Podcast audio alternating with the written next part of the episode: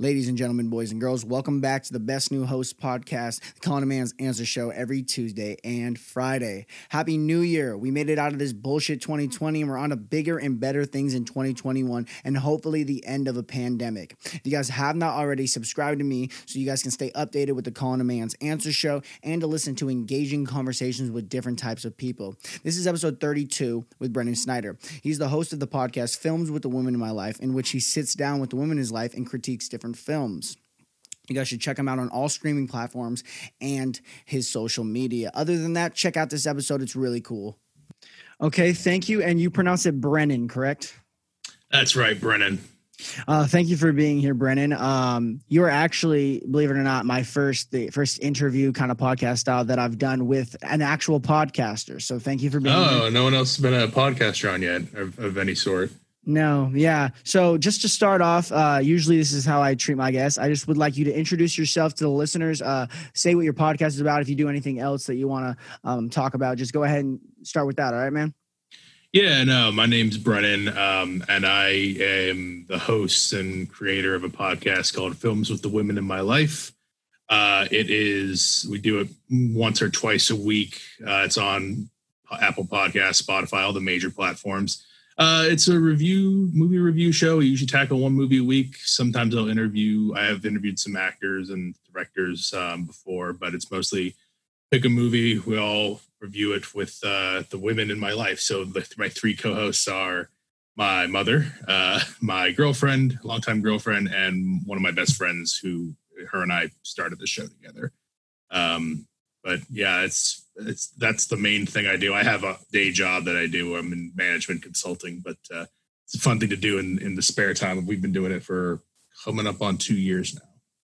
Yeah, that was the next question I wanted to get into. How did you start podcasting, um, especially this very explicit, like, uh, kind of a niche area of like dealing with the films with the women in your life, diving into like a almost like a movie review. How did you get there? How did you start the podcast? Was it just a long time um, kind of fascination you had, or how, how did you start your podcast? Yeah, I um I, I've listened to podcasts forever. I love podcasts as a medium. They're great for you know comedians, celebrities to reach out to people and like get one on one with their audience. And it's also easy for people who don't have any access at all to just break in. And if they're if the stuff's like, people will like it back. Um, so I just like it as a really easy creation medium. Uh, I've always wanted to do a show. Uh, my mom always badgered me. She thought we would make a good show. I'm like, it's I get it, but there's not enough there. I don't think people want to hear mother son talk about stuff. It needs to be something else. Uh, and I met my friend Jess, who's my co-host on the other show, and yeah, what was that? Probably three years ago now, and it was during the Movie Pass days. I don't know if you know, remember Movie Pass or what all that was about, but uh, it was the subscription service where you pay 10 bucks a month and you get to see an un- unlimited amount of movies basically a month at the- any theater chain for just 10 bucks a month. So we would go like all the time. I, I even always say, like, I'm pretty sure I'm an expense number on their on their sheets that like they probably like, oh, this fucking guy he's cost us like three grand this year, always going there. Um, but we were like, we we wanted to just keep talking about talking about him I was like, all right, now I got her, I got my mom, and I, my girlfriend, who I had just met pretty like not not a, a couple of months after that point. I was like, all right, we kind of got I got like a kind of a gimmick here. Like, there's a lot of the movie review shows out there are mostly dudes, mostly middle aged, thirty something year old dudes, and they, they kind of all not that they all have the same opinions, but it's kind of all the same kind of style. I'm like, not a lot of women stuff out there. I got three women who want to talk about movies with me, so we just like I was just like it took about a couple months to actually like get the mics and like get going, but we just you literally sat down one day. Um, Jess and I did the first two episodes, and we were like, a little rough, but let's just keep doing it, and we just kept doing it. Yeah, so little rough. That's a good description of like how to like when you start doing this. It's yes, a, it is. it's a weird thing to podcasting is weird. Like, so I'm a really big fan of a couple shows, mainly obviously Joe Rogan Experience. Everyone loves yep. that show. Um, and then I don't know if you know the Pat McAfee show. It's more sports, uh, football kind of area. No, I, I all my stuff I listen to mostly is like I listen to some comedy stuff, other film stuff, and then I like fantasy sports. So I know you listen to the to Duncan Trussell show. Uh, I know Duncan Trussell is, but no, I don't. I don't listen to a show. So he has a show on Netflix too called The Mi- Midnight Gospel, and it's like so he takes his podcast, like certain segments of his podcast, and he and it's like super animation and made like a cartoon out of it, like a almost like a Rick and Morty kind of cartoon out of his podcast. So you want to check Is that it out? like a company? Like, are they skits in it, or is it like as as he talks like an animation? So I think the beginning and the end are like um just episode kind of content, and then the middle is just like it's like he's going on a journey. It's uh, his character is called Clancy, uh, and he's going on a journey, and like on the journey, Mm. somebody, and it's like the guest, and they're they're like obviously cartoons. So there's like sometimes there's like a fish or something, you know, crazy, and they're like Yeah. going on a journey, and there's but the journey is actually the podcast conversation. Huh. I would be interested in that. I've heard him a couple times on. I listened. I listened to Doctor Drew After Dark, and he's been on a Mhm. couple of those episodes. Um, interesting guy. So, so when you started your podcast, was it always going to be movies? I know you said like, oh, I kind of got this gimmick, like, um, um, even like the movies, like these these women want to talk to me about these movies and everything. But did you ever consider diving into a different area of podcasting? Um, it was no, it was, it was. I wanted to do a movie thing first. Like I write in my spare time, and I like fiddle around with cameras. I don't. I I didn't go to school for anything like that. I just really like like film in general. So it was just combining podcasts. That the two things I spend all my downtime doing are listening to podcasts while doing something else or watching movies. And so I like talking about them with the people I know. And uh, it was it was definitely movies first. I've been on a couple other shows with just people I've met from doing it. It's weird. You just kind of meet people, small time other people uh, doing it for long enough. But um, no, it was always movies first, podcasting second. But I, I've grown to continue to love both. So I got two questions for you right now. You can start with Mhm. either or. One would be, what is the worst movie you've ever reviewed? And the other would be, what is the best movie, or in your eyes, the best movie you ever reviewed? And you can start with either or. Uh, best is easier because I have an answer right away. Uh, because so we have we I have have lists. I'm a big making lists, and I have my own personal. I've have a spreadsheet on my computer of every movie I've ever seen ever. Uh, and I have a bunch of lists of like favorite films from this decade and directors and all that. I think the favorite one of mine that we've ever done on the show was a 2013 film, Spike Jonze's Her uh, where he is uh, he's like an introverted guy in the not too distant future, San Francisco, and he starts dating this operating system who's an artificial intelligence, and they have like a really interesting, like full grown out relationship. It doesn't go to like you know, a lot of AI movies; they go to like dystopian places, but this one is very uh, like human and uh, AI uh, relationship focused. And uh, I that movie I, I've known to be the crier on the show, uh, and uh, that was one that uh, at, the end I used the phrase "I wept like an insane person" uh, for the last twenty minutes of that movie. Uh, so we did that like a year ago. Uh, we all we all three of us had seen it, and well, two of us had seen it and liked it. One of us didn't like it. And we tried to get the fourth one to watch it. She ended up liking it. So in the end, it was well reviewed by all of us that were on that one. And that's my personal favorite. But least favorite, that's tougher. That is tougher. Uh, I'm not a big like Adam Sandler film guy. Uh, we did one of his Netflix films called Murder Mystery. Probably not even the worst thing he's done on Netflix, but that like that it, it, his movies like get to me, like they get me mad, they get me riled up because uh, I just see like the behind the scenes like exploitation of eh, people will just kind of fall for his shtick over and over, and he's got a built-in audience and doesn't have to try anymore. And it's just a like it's a, just a big rabbit hole to go down of his and why why his films infuriate me. But I mean, there's other there's there's a lot of stuff that I haven't cared for that we've done, but nothing really quite hurt me like that. So you said you've been doing this for over two years now. How many episodes have you done so far? Um, ooh, I think we've done like 180 regular episodes, and then we've had I've probably done another couple dozen bonus stuff, interviews. We do a top five show at the end of the year. We just did a draft show where I don't know if you play fantasy sports, but you know how you like draft teams in fantasy sports. We draft the four of us go back and forth drafting movies from Oh, that that's year. cool. Yeah, I I, I I can't remember where I got the idea somewhere else uh, where they drafted things that weren't sports players and just Mhm. like kind of compared their teams. And then uh, I, my Instagram is where like that's like our main social media Yeah. where I do everything. Uh, I'm Brennan underscore Patos. I'm sure I'll plug that later on.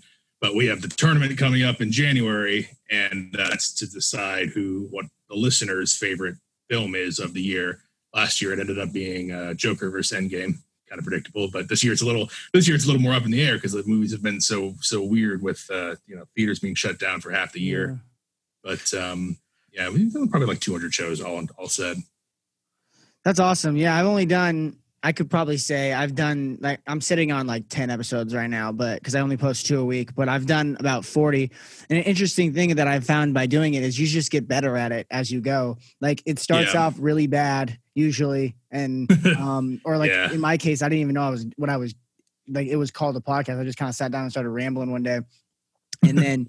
But like as I get here, like my style is it's more like um I just kind of pick at the person who I'm interviewing. It's not really an interview. I don't like calling it an interview because that's kind of limited, Sure. you know, you know, limiting myself to be I'm not really a journalist. I'm just kind of a person who likes to think and and and I guess like the kind of area is I would say is like philosophy. That's like the closest thing you can do. I usually just dive into people and like learn about what their their own niches and stuff like that, but or niche. But um yeah, so how long have you been doing it for? You said you have 40 episodes. How how how long have you been going? for? So I started technically in like July ish is when I like posted, but I started and I, I didn't know how to do it or I, I didn't know that there was like hosting websites.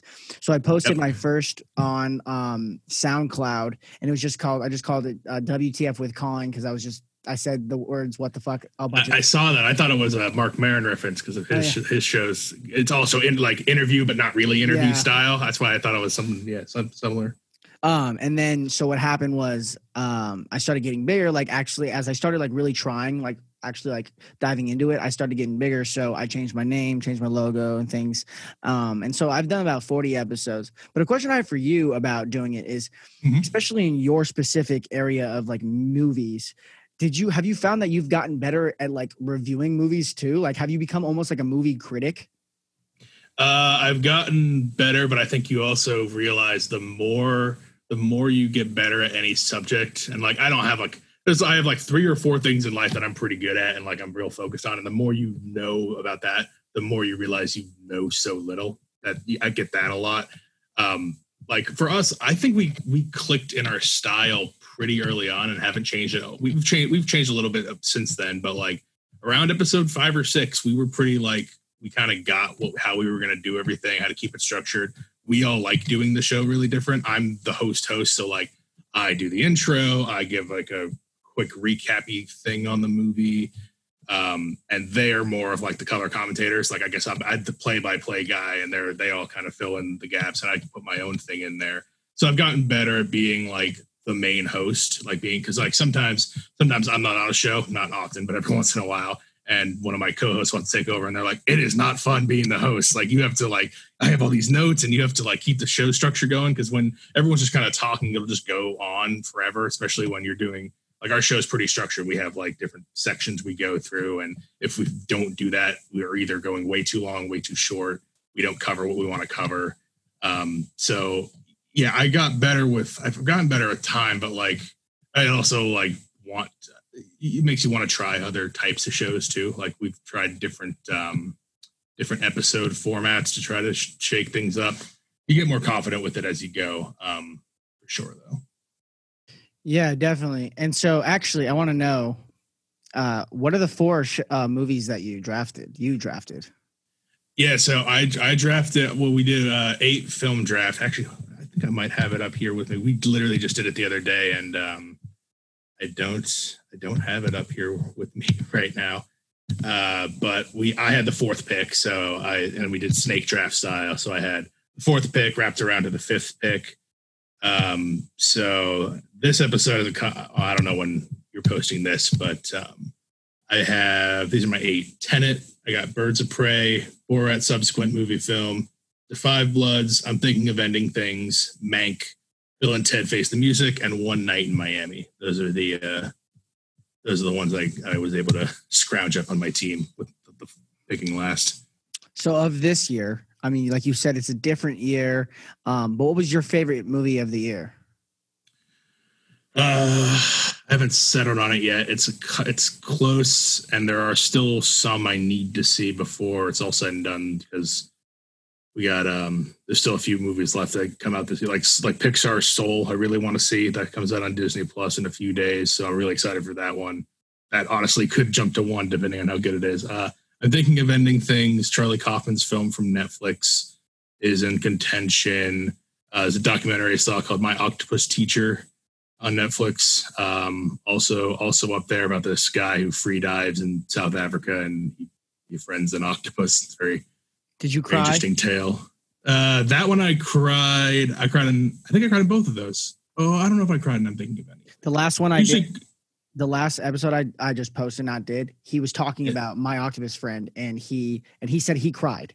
And so I yeah, there's there's a point. There, there's a couple of points where you I could see it. I think uh, I think the conclude. You don't want to give too much away because uh, for anyone listening who likes documentaries, go see that. It's very good. It's I've seen, I think, 486 movies this year, 487 at this point, and that's uh, of 2020 movies. It's one of the best ones I've seen.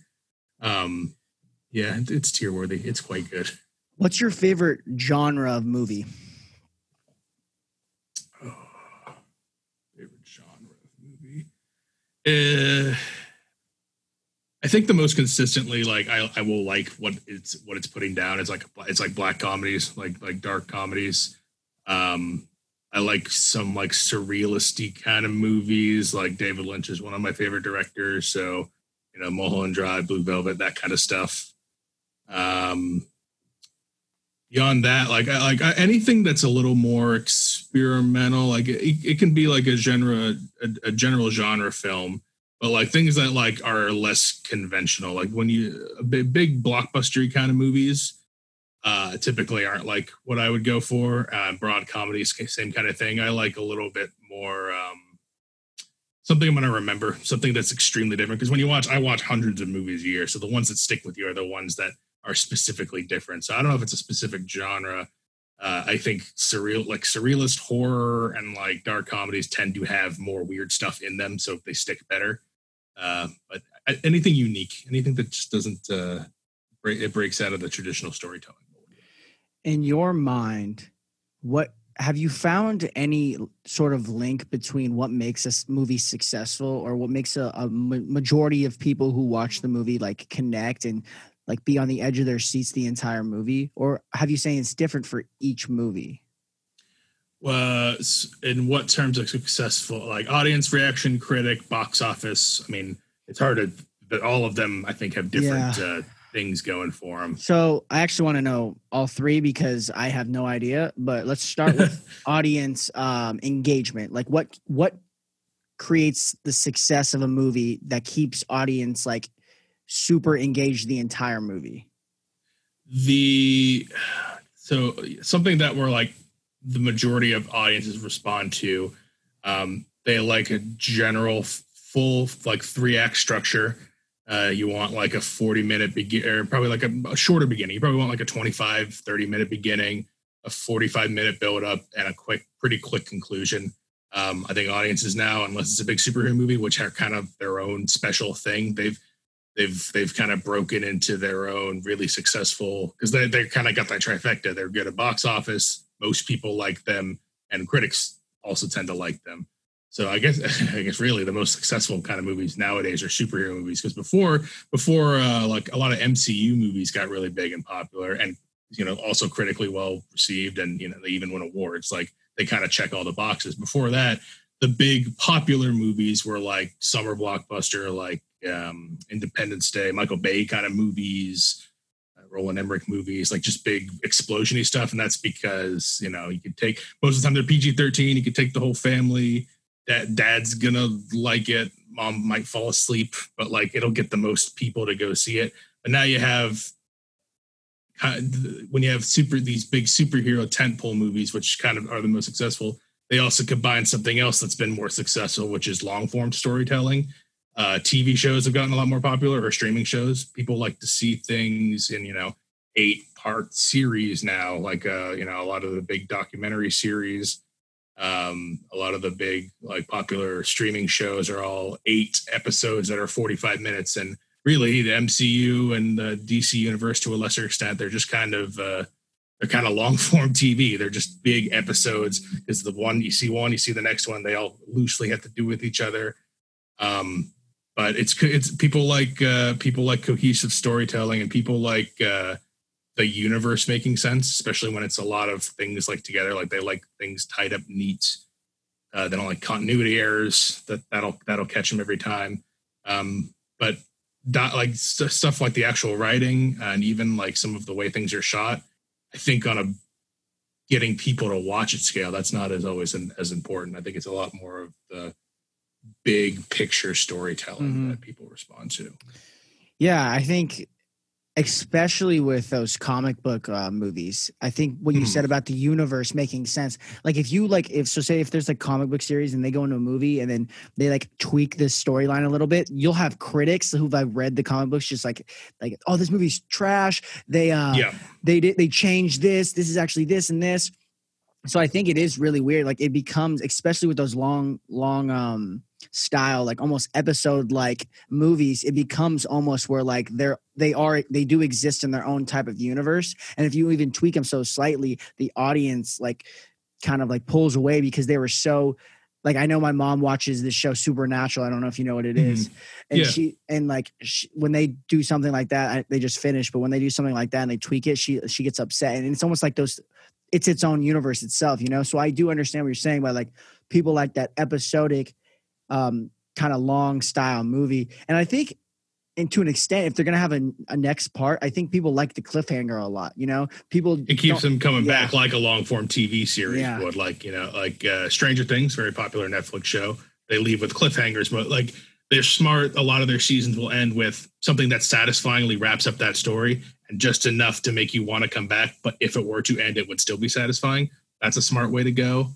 Um, and like MCU, I think it's just like kind of the best example because I'm a I'm a big Star Wars fan. That's like that was my first thing I watched when I was younger. That was like a big thing, and uh, they I personally think they've kind of bungled like their universe. Like they like their their continuity's bad. Their like things things old fans remember don't make sense with what the new ones show. Not that prequels were much better at that compared to the original trilogy, but Star Wars is kind of a bungled mess and like things don't make sense. And you really have to have a lot of band-aids in the universe for people to care. That's the thing is you have to have people continue to care about these characters movie over to movie. Whereas the MCU, they have like 23 movies and almost everything's pretty tight. Like they their their continuity errors are more nitpicks than big giant gaping plot holes that you know don't make sense from movie to movie. Why do you That's think that is? Model. So why do you think that Star Wars continuity has fell off so much? Uh, I think uh, I don't think it's been run. I don't think it's been run very well, really ever. I think it was kind of lucky that it worked so well because so Lucas made it in 1977. All by all accounts, that production was a complete mess, and it was saved in editing, and it was almost a fluke that it became a big hit. Then Empire Strikes Back comes along. George steps away and has his teacher Irvin Kershner take over as the director, and just and things just fall into place. And Empire, most Star Wars fans will point to as their favorite of the series, and I, I can't. I mean, it's not my favorite, but I, I, am not going to argue with that. So you have two excellent giant blockbuster movies right off the bat. Return of the Jedi, wider mass appeal. Lucas isn't direct, but he has his hands in it, and then you have a piece that's really cohesive. And then you take a big break, and parents pass it on to kids, and it's uh, before you know it's before widespread internet so it's be popular just like word of mouth and then they make new ones and george takes complete control and most older fans don't like those ones i'm a little kinder on them but i, I agree that they have major problems and so they're their own cohesive piece all taken care of by george episodes one two and three but they are so completely different than the first ones that already fans of the originals can't reconcile with those three so you have kind of a lucky thing work, and then 15 years later, this guy who has kind of stepped away from filmmaking, George Lucas directed has directed like two other movies outside of the Star Wars universe, and hasn't had a lot to do with other. I mean, he produces like the Indiana Jones movies, but like he he's kind of stepped out of making his own stuff. So you have this guy, this recluse almost with almost full creative control, because how could George Lucas fuck up Star Wars? And then people are, are outraged at that. They're like, all right, who's the safest, biggest thing? Like, who's the safest thing we can put Star Wars in the hands of?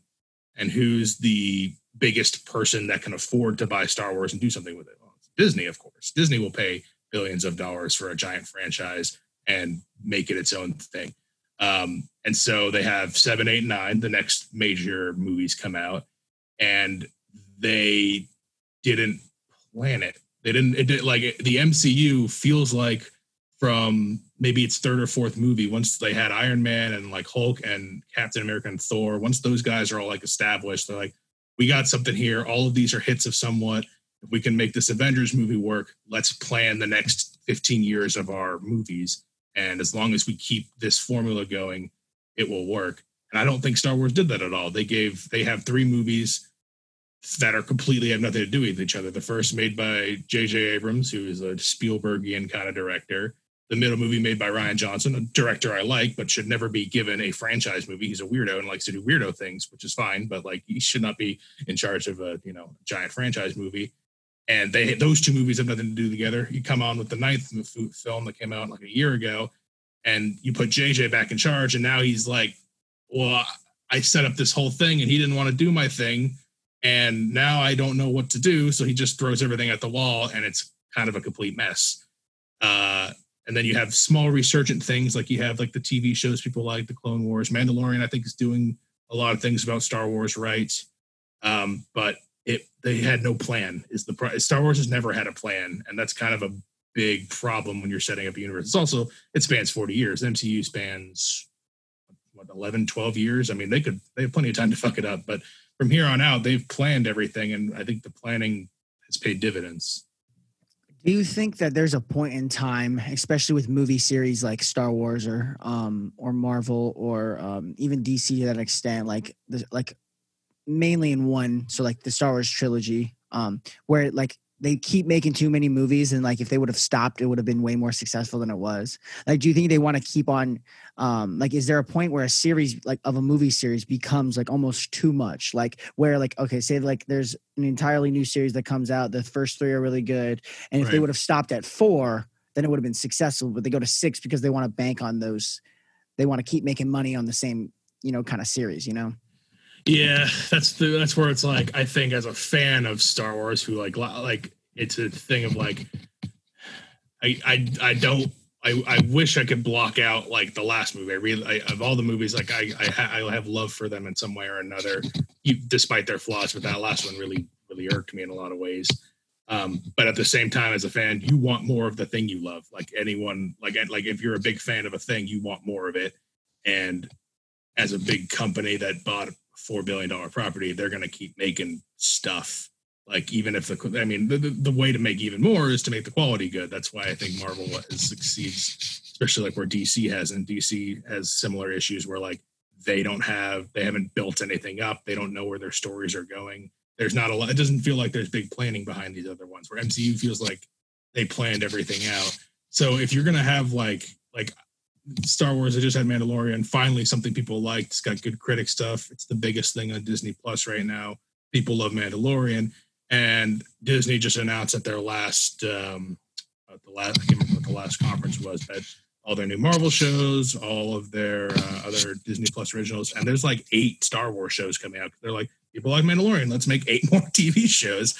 And I don't know if those are all going to work. I have you know hopes, but it's I think even if things aren't quality, in the end, it probably still pumps out more money until it's completely dead, like something like on yeah. Indiana Jones, where the fourth one killed it.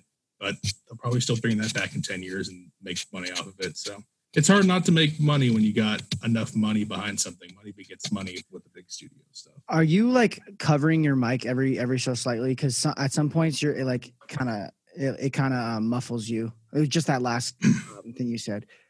Okay. Um, I, just, I, think it's just against my shirt, but hopefully we'll yeah, we'll, hopefully let me know if it happens again. Yeah, I know. Yeah, yeah, yeah. Uh, it was just kind of like going in it. Like it wasn't bad. Like it just kind of sounded like almost like a little scratch. So I was just making sure oh. like, you didn't cover it all the way one time. But um back I digress. Um, but yeah, so I've I've noticed that like to when here's a weird thing about Star Wars though that I noticed is like mm. except for these new movies, like so if you have like my parents' age, I guess you would say they love the the first three Star Wars, and then they pass it down to me, and I. Mean, I don't hate the the um the new Star Wars because it's like when I was growing up, and the third Star Wars is my favorite because like I, I like seeing Anakin fight um uh Obi Wan and everything. I like I love that movie. Yeah, yeah. Revenge of the Sith, the Yeah. prequel era stuff. Yeah, Yeah. yeah. So, I mean, not that like it's like your generation, like you like what your generation is, but almost like in a series like that, it's like if you grow up watching watching something develop too i feel like you have more in, inclination to like it than if you were already an adult and had, and had seen the beginning ones. Because like i had seen the first star wars is but like i grew up when the first ones were coming out. I mean the, the Mhm. one two three the prequels were coming out. So i Yeah, saw those at the same time that i saw um at the same time that i saw um the the first ones so like Hmm, okay. it, I feel like I like them a little bit better than my parents would because of the sheer fact that I grew up. How, how old are when? Did, when did you? Um, how old are you? I'm 20, so I Okay, so yeah, you're a few years younger than. Yeah, I'm, I'm 26. okay, yeah, So like, I had watched the original three when I was, I don't know, four or five, and then after, because when I found the original three, they're the thing I watched every day. Like I just kept popping them in the VHS player over and over again. And then two years after doing that is when Phantom Menace came out. So like I had a small buffer before where I only knew the first three, and then these new ones came out. And I loved those when they came out because I was, you know, ages, you know, six through f- 12, 13. So like I only knew those other than the original, and I wasn't old enough to see, you know, some major plot problems. There's still things I love in those movies, but uh, okay, that makes more sense. Yeah, I was, I was trying to get where where you were, like when, when they came out. I was like, I can see that, but it's hard. It's hard for me to. Most people I know who watch it are around my age too. So So back to these, um, we talked about what your what the worst movie that you've ever reviewed and the best movie that you ever reviewed. Instead of that, Yeah. what's the worst movie you've ever seen, and what's the best movie you've ever seen? Uh, um, all right, so I have like a one A and a one B for my two favorite movies. Best is hard because like there, I think there's a there's a level of objective good, and then above that it becomes subjective and what you like. Like I think there's like at a certain level of competency, everyone can or the majority of people can agree this is good, and then above that, it's like what's what's your favorite thing in that category.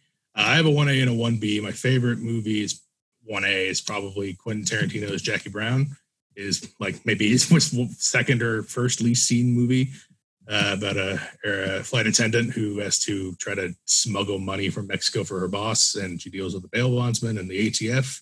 Uh, it's long. It's the least gory. It's the slowest of his movies. And I pretty much think he only makes good movies, but um, that one just I don't know. It speaks to me in a weird way. I I've, I watched that thirty or forty times.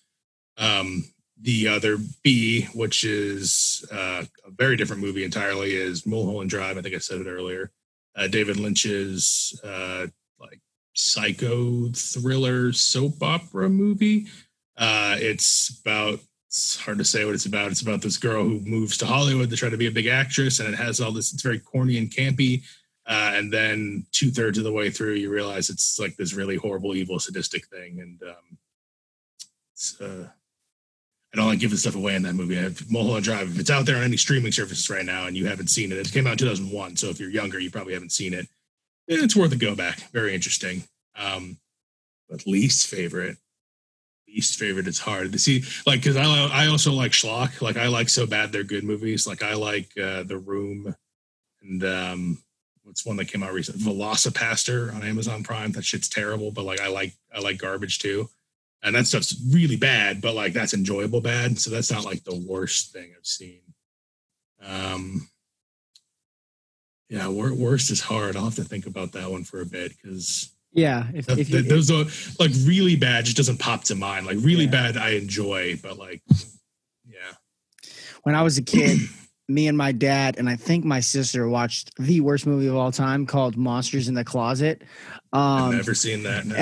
um, and we joke, and I was probably I don't know six, seven, or eight, and we just joked about it for like years on years about how horrible that movie was. Um, but I that's a good experience. like that's like a so bad it's good where it's like this thing is such a piece of garbage and there's like lines and actor choices Yeah. and like baffling camera movements and like nothing makes sense and like that's like a fun one for me to watch. Like I would never, I'd call that bad, but I would never call that like my least favorite thing. No, yeah, it was because the experience matters more than the movie. Right. Um, and if you see it with friends or family, all the better. Like Yeah. you just you can just laugh at it with like together.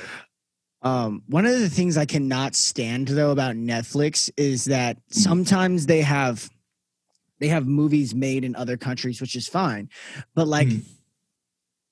Then they put English over the top of these people speaking clearly speaking another language, Uh yes. and and it's like the, it's not timed up, and I just cannot watch it. I cannot watch it. I would rather watch it in that language and have the subtitles on than watch their mouths move with English behind it. it's the subs versus dubs debate, which if anyone's a big anime fan that listens, they they'll know it's a it's very common in anime because a lot of anime is Japanese speaking, but then some people like the subtitles where they can read it and then hear the actors in their original language speak it. And then some people prefer, I don't understand these people, they're out there, I guess, but they want to hear the English words said by typically a less skilled voice actor where it does not match the lips, like you said and they prefer that because they don't want to read the thing. I'm like, "Ah, that's really infuriating. Like we actually did a we did a movie earlier this year, much earlier this year, called "I Lost My Body," which is a Spanish language animated film. And um, the first thing you do when you start watching it is it has the English actors speaking in it. Um, and I reviewed it with two of my co-hosts, and it started English for me too, but I knew it was a Spanish language film. It's like, oh, let me just change it to Spanish real quick to its original language. And when I was reviewing it with them, I realized about 15 minutes in that they had both watched the English uh, dubbed version where they heard the English speakers, and I'm like, that's just that's just not the way the movie was intended. Like you have like people are like, it takes away having to look down, and look back up to read. I'm like, after a while, if it's a good thing you're watching and you're enjoying it, you really don't. I personally, I really don't notice having to look half of inch down on the screen and read the thing and then look back up. Like it, it doesn't really take away a lot for me. It's it's I think it's worse to take away from the voice acting, which is like an important part of the characters. I actually enjoy and favor watching with subtitles, really on anything. Um, yeah, same. Me and my girlfriend get in this debate because she hates subtitles, and I'm like love them on everything, even comedy. I because I, I I read pretty fast, so I like Yeah. I can read it and then I can go back up. But she hates subtitles, so she's like, "Why are the subtitles on?" And I'm like, and I'm like, "Oh." And then if someone else is there and they like subtitles, then we get to keep them on usually. But right. No, my, my girlfriend likes to keep them on. We we keep them on sometimes when we're watching English language stuff. Like we just don't turn them off because it doesn't distract us. And like sometimes I don't know how it is on certain shows, but like for some reason, like the music will be really loud all of a sudden, but then the voice, the dialogue's really quiet. And I'm like, I'm not going to keep fiddling with my remote the whole time. Like I'll put subtitles on. Yeah. one word sounds muffled, I'll read it real quick. Like I, don't- I don't know. I don't find it distracting either. I'm way, I way prefer subtitles when it's a choice. Do you watch Hulu? Yeah, yeah. So I Netflix, Prime, Hulu, Disney Plus. Those are the, those So, are the four I streaming don't- services. Your Hulu does this, but my Hulu, I'll be watching a show and the show will be extremely quiet, and then the ads will Yeah. come on and it's so loud. Yep, that happens. That happens to me. I it's it's those and like any action movies, and I don't know if it's just Hulu. I haven't I haven't picked apart which ones do it worse, but like it'll be a quiet dialogue scene and like people will be talking. And then the next thing will be giant orchestra band explosion in the background. I'm like, oh my god, like I don't want. And it's it's it's so noticeable. Like you have to you have to change it. Like it's it hurts your ears if it's too loud, and like otherwise you will not be able to hear them talk. It's uh, it's frustrating. it is that is the one of the most frustrating things about watching just any like streaming service uh, with ads, especially. And like I don't know what it is. Like I don't know if it's the movie when it gets downloaded in onto the site or what it is because in the theater it sounds fine usually, but then- Usually, yeah. I've had a couple of like like earlier this year I saw Christopher Nolan's Tenet. That was a little, but I think that was the movie's fault. Like I think the sound mixer on that, the sound mixing on that just wasn't up to snuff for the for the theater stuff, even though that's usually Christopher Nolan's forte. He's the Dark Knight trilogy guy. Um, but yeah, like when I'm in the theater, usually they do the right thing where the dialogue is turned up and the sound effects are, if not turned down, at least subdued to the point. But yeah, I don't know what it is about streaming where like the ads and the music, like just they don't they haven't figured out how to line it up yet. It seems like it's most of them, but it might be Hulu more than the others. I haven't picked out which ones do it worse. Um, yeah, so I have a couple more questions for you just regarding that. Oh yeah, When you go back to what you were saying about like your favorite or your worst? Because you were saying like it, it, gets into subjective rather than objective. Um, mm-hmm. Um, would you say there's like any type of objective movie reviews or movie critics?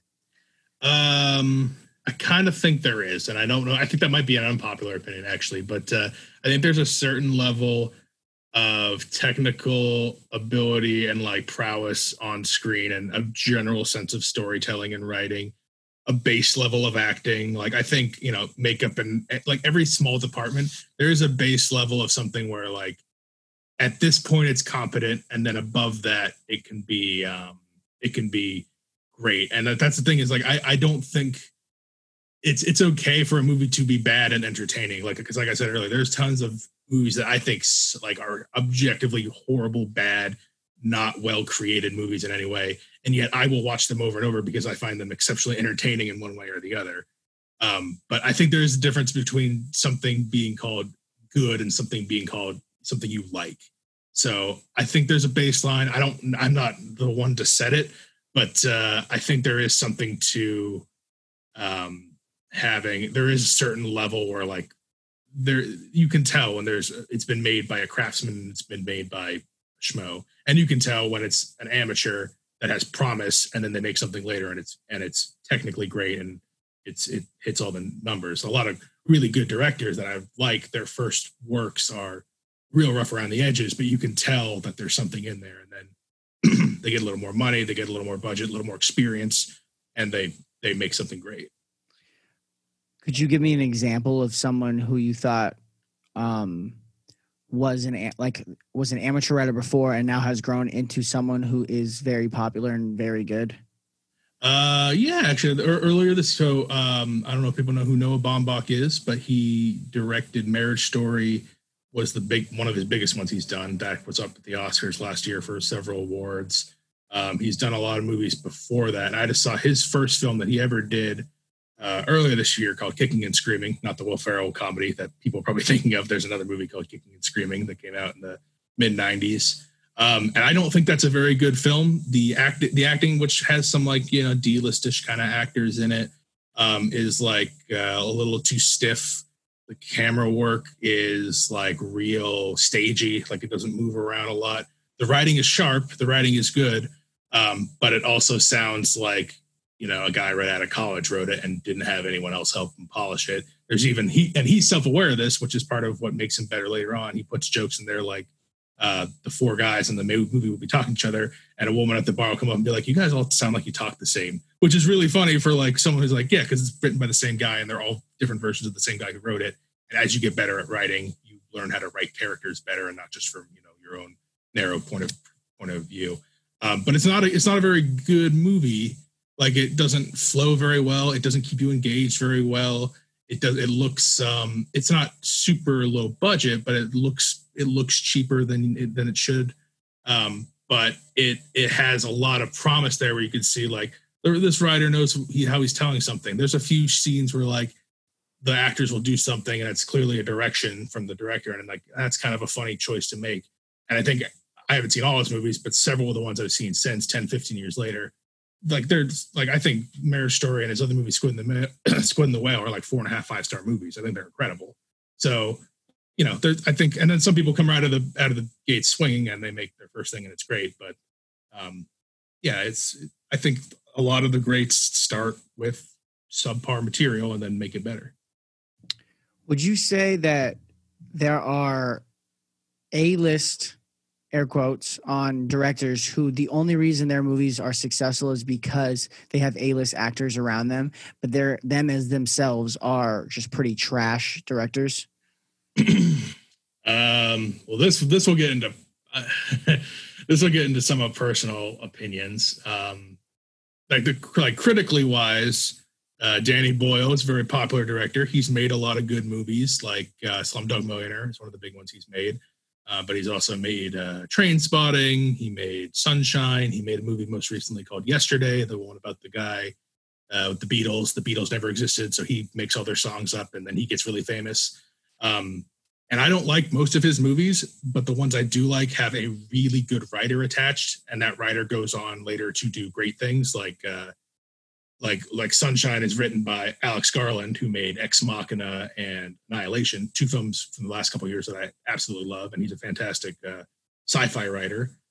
he also had writing for him Aaron Sorkin, who did. I mean, he created The West Wing, and he also directed Molly's Game, and most recently this year, which will probably up for many awards, Trial of Chicago Seven. So I think he's like uh, one of the luckier guys where like he has these star writers writing for him, and then he also has big actors like Trainspotting. I don't like that movie at all, but that has Ewan McGregor in it when he's breaking out of his indie shell, and he goes on to do big things. And all the other movies that just like like Slumdog Millionaire, Dev Patel, the guy from the main character in that, he's all over the place now. He's huge, and um, and uh, Steve Jobs, that movie directed. I mean, that's got Michael Fassbender as the lead character. So the thing is, I'm picking on a guy who's like a still competent director, but like you hear that in the background. I yeah. Sorry, one second. Yeah, no worries. Sorry, my girlfriend's working in the other room. No, you're good. Don't worry about it. Um, yeah. So like, like he's. I'm kind of picking on Danny Boyle because I think he's still like a competent director, but like I think he has he's overrated because of some of the writing and acting talent he's had around him. And then there's other directors that make popular stuff like Michael Bay. He makes the Transformers movies. Everyone loves Transformers movies. It's got Mark Wahlberg and Shia LaBeouf and big flying robots, but those I think those movies are not very good. But they make a ton of money. People like them. People think they're funny or lots of good action or whatever that they see in them, which is fine. But like I don't, uh, I, I wouldn't consider any of those good. I mean, I think they're big popcorn flicks. So there's there's stuff there's big timers out there that I don't think are necessarily quality directors, I guess you could say. So something that I mean, you might not be able to answer it fully, but just to your best ability, I have no idea what the difference between like what the director does versus what the screenwriter does. I obviously like the director directs what's the actions that the actors are doing and like the sets yep. and everything, but what is really the like what does the director actually do really because i know that because like there's a story and the story is supposed to take place in somewhere but what does the director actually do for a movie. So if you're the director and you're not also the screenwriter and producer and editor, because like there's there's directors who will do everything. There's directors who are like auteur directors, like a Quentin Tarantino or like a Wes Anderson, where they're the director, they're the writer. They usually have a big hand in the editing process. They usually had a big hand in financing the movie and finding people to invest in the movie. They had a big hand in the casting with the casting director and picking the people in it. So for those people, they do everything. Like they have their hand in everything. They're kind of the CEO of a movie. Um, when you're there's also directors for hire on like big studio pictures where they did like they'll call up a person who is a director maybe for a TV show or a, a lesser known guy or or girl and um, they'll say hey we have this really good script and um, we have Brad Pitt and Robert Pattinson attached as the stars and uh, we have 50 million that the studio will pay for it and you have eight weeks to come and work on it. And if they say yes they'll go down and the director will literally like they'll be behind the people on the camera and say all right actors this is what the script is saying. I think you should do play these things like this. Then they'll go around to the different departments camera team are we set up? Um, are we rolling sound? Like just all the little kind of basic minutia stuff behind the scenes. So those are like the different types of like general. I'm sure there's like a lot of wiggle room between, but there's like the guys who will do everything and like this is their baby and they're running the whole show and like they they they're involved in every process. And then there's some people who are you know hired directors for big studio pictures. So uh, it's mainly like interpreting the script through and like because directors I'm guessing have better knowledge on how like how a good scene works and how a good scene fits together and how people in the yeah. scene fits together. So what they do is they read the script, they understand the scenery or where we're at in the movie, and then they try to make that scene fit better, best in the movie through the script and through the actors almost. Yeah, like a, a good, most good directors, even when they're not auteurs where they have a step in every way, they've kind of touched every department before at some point in their career like you know a good like if you uh if you're the director and you're like all right yeah here's where we are in this scene uh character a you're feeling this way right now because this just happened i know we filmed that two months ago but this is what just happened this is where your character's at a good actor will be able to tap into that and give you a good performance character b this is what you're doing same thing then they'll go back and be like, how is the camera set up for the scene? We're going to cut from camera A to camera B. Here's how it's going to look. And they'll say, uh, can we move camera B down a little bit? I don't like this angle because it's giving too much even ground and we need to show this sort of dichotomy in, in the scene to, to project this character is bigger. Like they'll make those kind of decisions where like it's subtle camera movements like this camera's higher up, this camera's higher down. It's showing a dominance in the scene, stuff that like the viewer doesn't think about. But when you are seasoned behind the camera, you realize like the art of visual storytelling is like every little camera movement, every little sound piece, um, how long a scene goes for, like the difference between two and three seconds where a camera lingers on something is huge.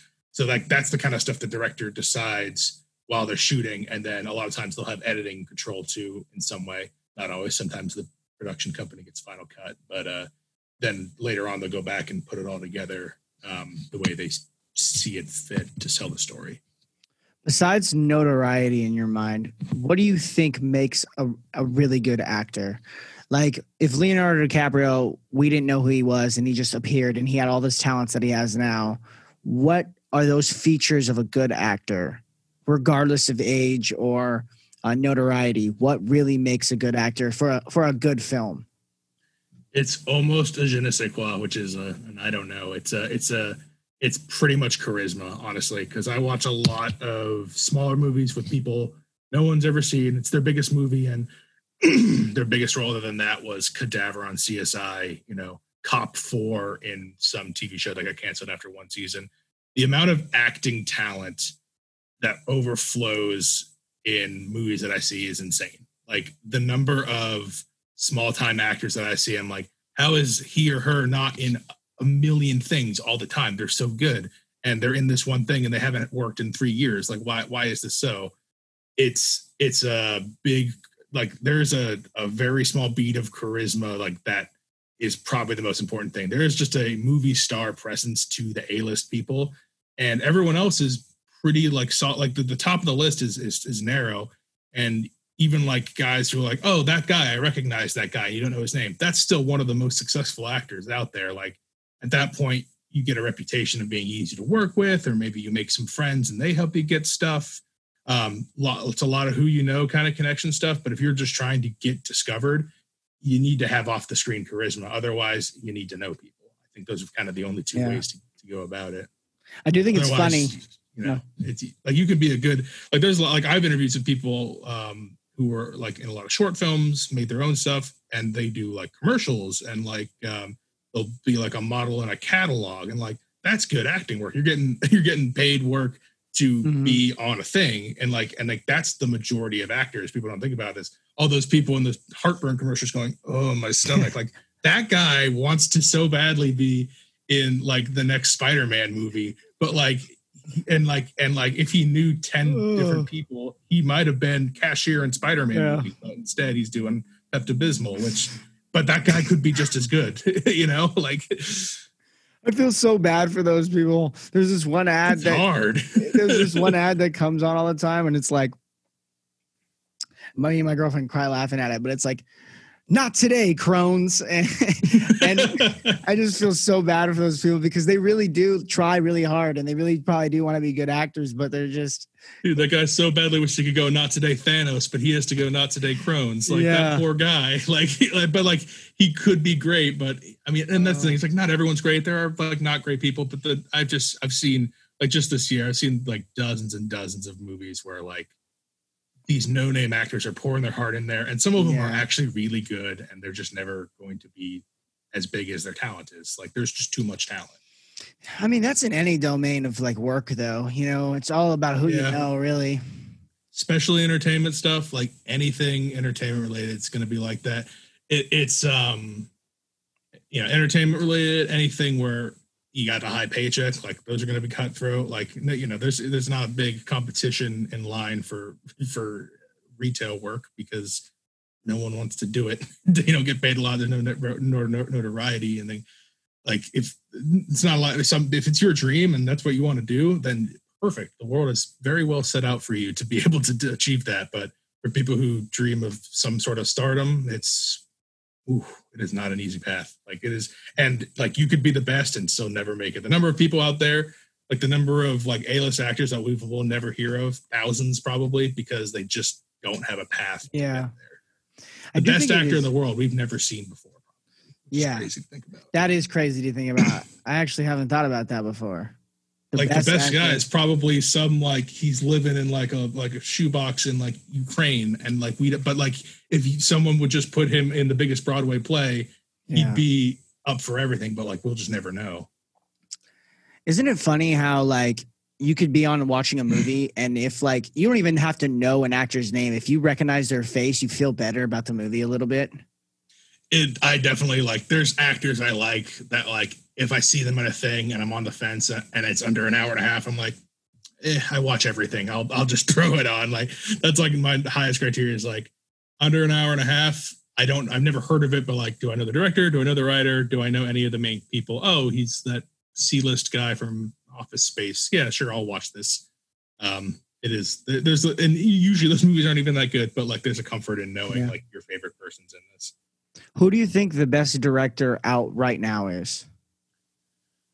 Um, it's kind of a passing of the torch time right now. I mean, a lot of the big guys who were 60s, 70s, 80s directors who kind of took back because like for the longest time movies were studio movies like 30s, 40s, 50s, all the way up until you had like Kubrick's, Scorsese's, De Palma's, like, and then even Spielberg's, like, until you had those kind of guys, the big guys in charge of making movies were production studios, and the director was just some guy you hired. And the writer usually was like, like they weren't even on, like, they're not really on set that much anyway, but like they really didn't have any credit at all. The only people that mattered were the company pumping out the movie and the one or two stars so now it's like a big passing of the guard between those guys who are like in their 70s now and like a newer bunch.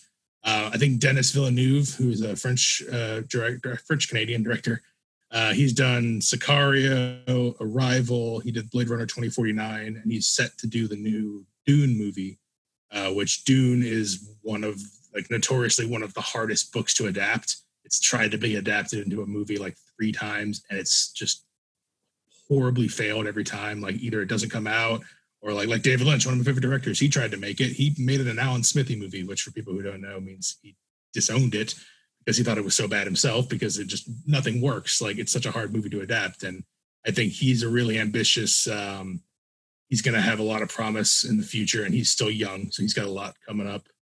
Um, I still think Christopher Nolan's one of the best out there. Uh he kind of gets uh, it's almost um he, try, he almost tries too hard at sometimes with his with his big studio stuff like i really liked his movie tenet that just recently come out um it's kind of like inception but trying even harder but uh i think he's got enough like style and ideas he doesn't write very well but i think his directing style is very good um tarantino is still at the top of his game i'm a big wes anderson fan um yeah those are like the ones that come to mind immediately is like they're they're on top of their game right now.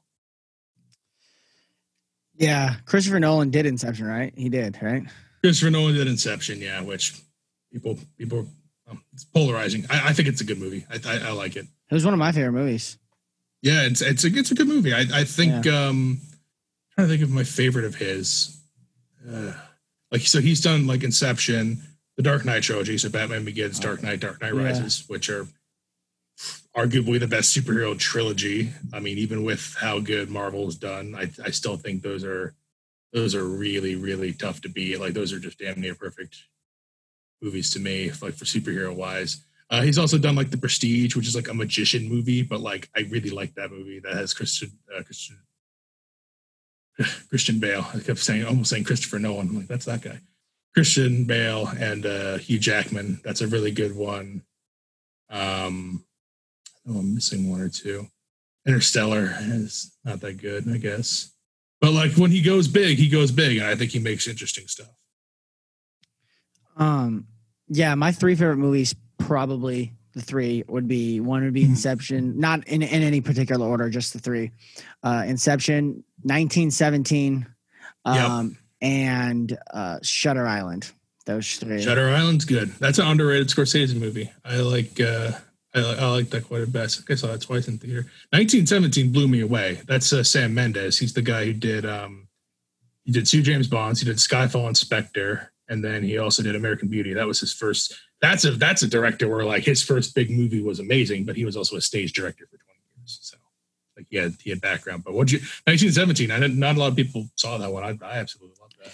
Yeah, I I was just telling. I think I've talked about this three times now. This movie, I love the way that it's one scene, one uh, that it's one scene. You know, like it's all, or it's two scenes technically because he got knocked out. But I love the way that it was just directed. Like it was like it was basically his day. You know, like they they yeah. didn't, they didn't close because they were following him. The way it was directed, I thought it was fascinating. Yeah, oner is oner is tough to do for a full movie. I've seen it done in a couple of TV shows. Um, I don't know if you watch Always Sunny, but there's an episode of that that's a oner uh, where where Charlie's running back and forth all day trying to keep the bar together, and it's shot the same way where it gives you the and uh, Birdman. Birdman's a movie that came out like five or six years ago, or that whole movie's a oner. Obviously, like they're not really oners. Like the director uses tricks to make it so that like you can cut the camera here, cut the camera here. Like you couldn't obviously film an hour and a half straight and, and keep it in perfectly, but it's uh I, yeah it's a really engaging way like it's like war dramas aren't always my favorite but like it keeps you in there and that last 20 minutes is just it's just real damn good once he when he shows up at the camp with the guys singing to the end i'm I, without giving anything away I, I, that's that's some quality stuff that was my that was my second favorite movie from last year oh awesome yeah um, i really yeah. like that what was your first uh, Parasite, and that was before it won Oscars. I we, we did our show. I have the proof. We did that show uh, two two months before the Oscars came out. But um, I, like Bong Joon Ho is that I should have put him as guys on top of his game. I, he's he's made like five or six movies, only two English speaking movies. He made um, Snowpiercer, uh, where the train goes around the world. It's got Chris Evans in it, um, and Okja, which is a Netflix film uh, about this genetically modified pig that is going to like save the world because like it produces less like greenhouse gases and doesn't take up as much feed and all this stuff.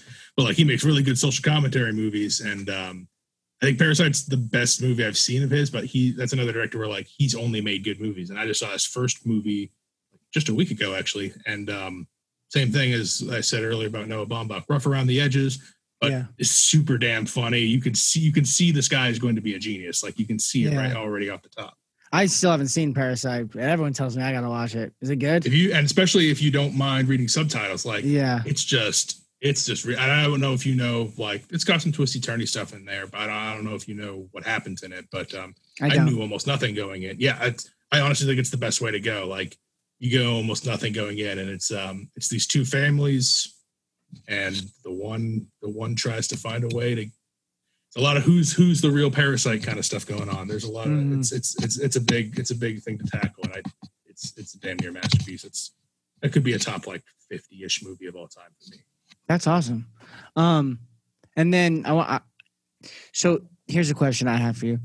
Yeah. Would you say that there there's been movies that you've changed your minds on, like that you've watched and you said like this is dog shit, and then it turned out to be like one of the greatest movies you've ever seen, or this is the greatest movie I've ever seen, and then turned out to be dog shit? Uh, yes, there are. I'll do I'll do the positive spin first.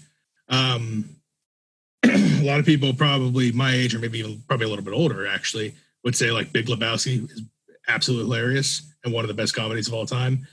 And first time I saw that, I did not care for it one one bit. Coen Brothers, big directing team, made like 20-ish movies. Most of them are great um, and that's one of their best. But like, it's so confusing, and there's so much going on, and you're trying. The story is very hard to follow. But once you know what's going to happen, and you're kind of settled in, you watch it back a second time, you realize that the jokes are amazing. Like, it's just a really, really funny movie, and like the performances are great.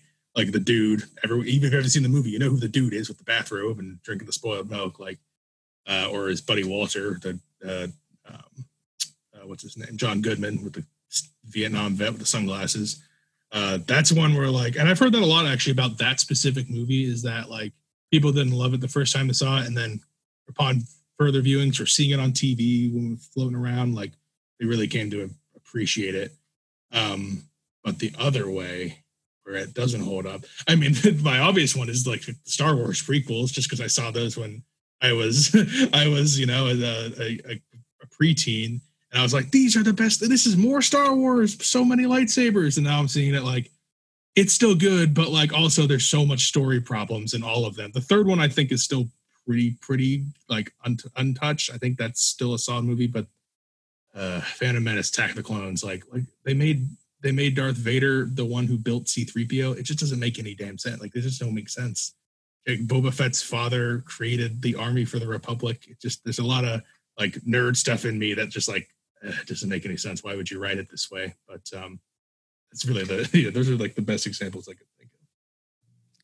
All right. Well, I think that's a good way to end it. Thank you, man, for coming on. That was, I'm really glad you did. You taught me a lot about just everything. Oh, I appreciate it. I hope I didn't Yeah. talk too much. I know. No, yeah. That's that's that's the best. That's the best way to do my specific show. Is just me asking questions and about things I'm interested in, and you just tackling them like like the way you did. So thank you so much. Um, if there's anything you want to say before you we head off, uh, go ahead and say it right now. You can plug your Instagram like you said you're going to. Yeah, so my Instagram is Brennan underscore pod host. That's B R E N N A N underscore pod, B O D H O S T. Um, all of the stuff with the show you can keep up there. That's the most frequent social media I'm on. Uh, we do tournaments, so you can like vote on my Instagram story uh, throughout the months on different things. Like I said, the next one coming up is top 2020 movies. So if you want to throw a vote in there, that's uh, the best way to do it. They're they're they're fun for the followership. And then yeah, my show is Films with the Women in My Life. Uh, it's on all major podcast platforms. I like Apple Podcasts and Spotify. Those are the two I use the most, but um, they're on like Castbox and uh, all the all the major ones. So that's what I got for you. Thank you, man. Thank you so much. Uh, we'll definitely be in touch. I'll definitely let you know when it's posted and everything. Um, and if you ever want to come on again in the future, please let me know. All right. Appreciate it, Colin. No, this is fun. You have a great day, man. You too. I'll talk to you later. soon. Bye. Happy New Year, ladies and gentlemen, boys and girls. Thank you guys so much for what you guys have given me in 2020. It's unexplainable. I'm so proud of what I've done this year.